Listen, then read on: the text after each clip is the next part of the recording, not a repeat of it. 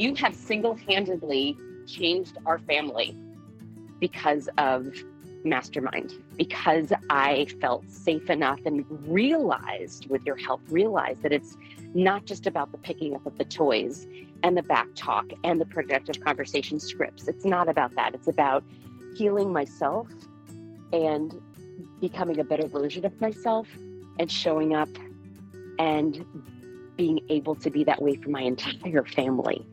I really credit you with doing something that I literally have not been able to do with countless therapists and all the journaling and all the thinking and all the meditating and all the things. It was because of you. So thank you for helping heal what I thought was unhealable.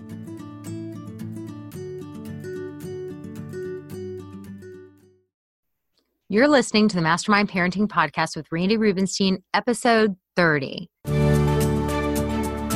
So, the big question is this How do parents like us know that we aren't messing up the biggest role of our lives, especially when we happen to have a strong willed child that's constantly pushing our buttons? We've all heard that kids don't come with a manual. So, how can we know for sure that we're saying the right things or that we're getting this parenting thing right? Well, on this podcast for parents of toddlers to teens, we'll be giving you real tools you can use right away so that your kids will feel like they can talk to you about absolutely anything and everything. My name is Randi Rubenstein, and welcome to the Mastermind Parenting Podcast, where we believe when your thoughts grow, the conversations in your home flow. So, in this episode, I want to, I think it's going to be a short episode. I want to speak about blame recently I was actually sitting at dinner with my husband and his brother, and they were talking about somebody that they've known for a long time and they've known in business. And they were just talking about how he had had a lot of different business dealings, and for whatever reason, this one didn't work out and that one didn't work out. And they were just kind of laughing between themselves. They're like, oh, there was, it was at someone else's fault every time it was this one's fault. It was that one's fault. And um, and I just looked at him and I said, like, yep, a blamer.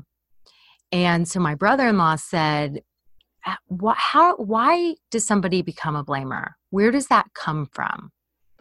And so we just, it got me to thinking and we kind of talked about a little bit. And I said, you know, I think when you grow up, when you're a blamer, and I think a lot of us get frustrated with our kids, especially are kids that live kind of in a state of defensiveness and they never want to own their behavior. Like you see them do something crappy and they're you're like, "Hello," and they're like, "What? It so she was her fault. She did this." Or they get a bad grade on the test and it's the teacher's fault. There's just always blame going on. So so we were talking about what are the roots of the blame and I said, "You know, I think the roots of blame really come from uh, a perfectionistic model a lot of times in the household. When kids don't feel like it's safe to make mistakes, and when and, and i think we pass blame down generations i mean i i know it's been re- i used to be a blamer for sure and um and i know it's definitely a thing in our family and so i think it gets passed down the generations where and and it comes from this place of it's not safe. It's not safe to be imperfect. It's not safe to make a mistake. It's not safe to be vulnerable. Um you know i could say that in my family lineage when my dad was growing up he had a very very bad tempered angry abusive mother. And um and she was a holocaust survivor who was in auschwitz and um, was in some really really terrible situations and we really um, she re- she never spoke of it. She just kind of, I think she just kind of lived her whole life with this unprocessed grief. But it came out in lots of rage with her five sons, and um, and she just was a very angry woman. My dad even described her once to me as like a more angry Mommie Dearest for anybody that saw that movie growing up. Um, and so and so I know that you know when he was growing up it for sure was a walking on eggshell situation and you never knew what was going to set her off. I think that when kids grow up where there is a lot of yelling and tension and everyone's in survival mode and that was the case for my grandmother. I mean i think she was she never processed through this grief so i think she basically lived in a state of survival mode. Um, and so she was angry. There was a lot of anger. And i think that so many of us we don't even realize it but we live in this state of um, of just constantly being on edge and something's going to set us off and our kids are fighting and we got one of these strong-willed ones and they're defensive and a lot of times they're not that likable and um and and you have a lot of different situations going on where people are not their best selves and you find yourself in it going down that rabbit hole of life's just not that fun. And so we're barking at each other we're we're not having a great time. So it's somebody's always at fault. Um you know everybody's just kind of living in this state of survival.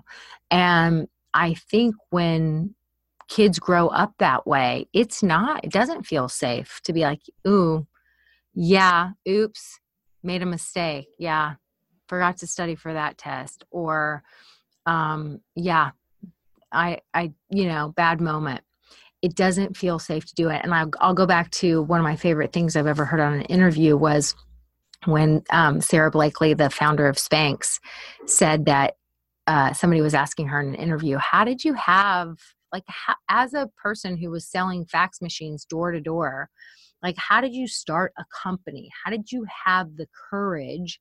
to start a company. She had no experience whatsoever in re- retail. She um, and she said, you know, around my family dinner table, we had a nightly ritual where my dad would go around and say, What'd you fail at today? And if you weren't failing, you weren't trying. There really wasn't failure. It was you either accomplished something or you tried something and you air quotes failed but you got out there and had the courage to try. It really was all about the effort and the willingness to try and and so she grew up with this ingrained in her brain that it really wasn't about the end result. It was about the journey. It was about the effort that you put in. And that just that simple nightly ritual around the dinner table my husband recently he was like oh we should do that. And i'm like i know our kids it's kind of too late. But um but for everybody who has younger kids i think that is such a beautiful nightly ritual. And i think that when you start talking about the mistakes that you made in your day the things you forgot um, the areas where you're imperfect, the places that you don't have all the answers. When your kid messes up or screws up and you find it, you're like, you know what? I get it. I've I've done that too. I totally get it. And you do that active listening piece and that empathy piece. You send them the message that they don't have to try and strive for perfection. That's not what's going to keep them safe in this world. It's totally safe to be imperfect and to make mistakes and to have bad moments and to have bad days. And we get it. We're all a team here. And we have good days, we have bad days, but we always have each other's back. So um, I think that's how we raise our kids not to grow up to be blamers and also to have the courage and the willingness to try and try and try again. And when things don't go your way, to also take ownership and to say sometimes like you know what? I, I gave it my all. It didn't work out for me. And uh, it was super disappointing. I was upset you know owning your feelings being willing to lean into as i say the uh, being willing to lean into the suckage. Um, it takes practice to be able to do this. And i think what you guys are going to find is the more you do it the more it will come naturally. And it feels literally like freedom. So that's what I got for you today. And um, I will talk to you guys next week. Have a great week. Hey, did you enjoy this episode? If so, then please take two minutes to just leave us a review. I love creating this show and I do it to help as many families as possible. So, leaving a review may seem like kind of a pointless exercise, but it actually helps us reach more moms who might really need to hear these episodes. It would mean the world to me, and plus, it's just plain good karma. Thanks. Hey, you guys, thanks so much for listening. Mastermind Parenting Podcast is supported by my best selling book, The Parent Gap. Usually, getting a copy of the book and the audio version for you to listen to on the go would set you back around 20 bucks. But you can get both a digital copy and the audiobook for just $5.60. It's my gift to you for being one of my podcast listeners. So head over to mastermindparenting.com forward slash book to grab your copy now.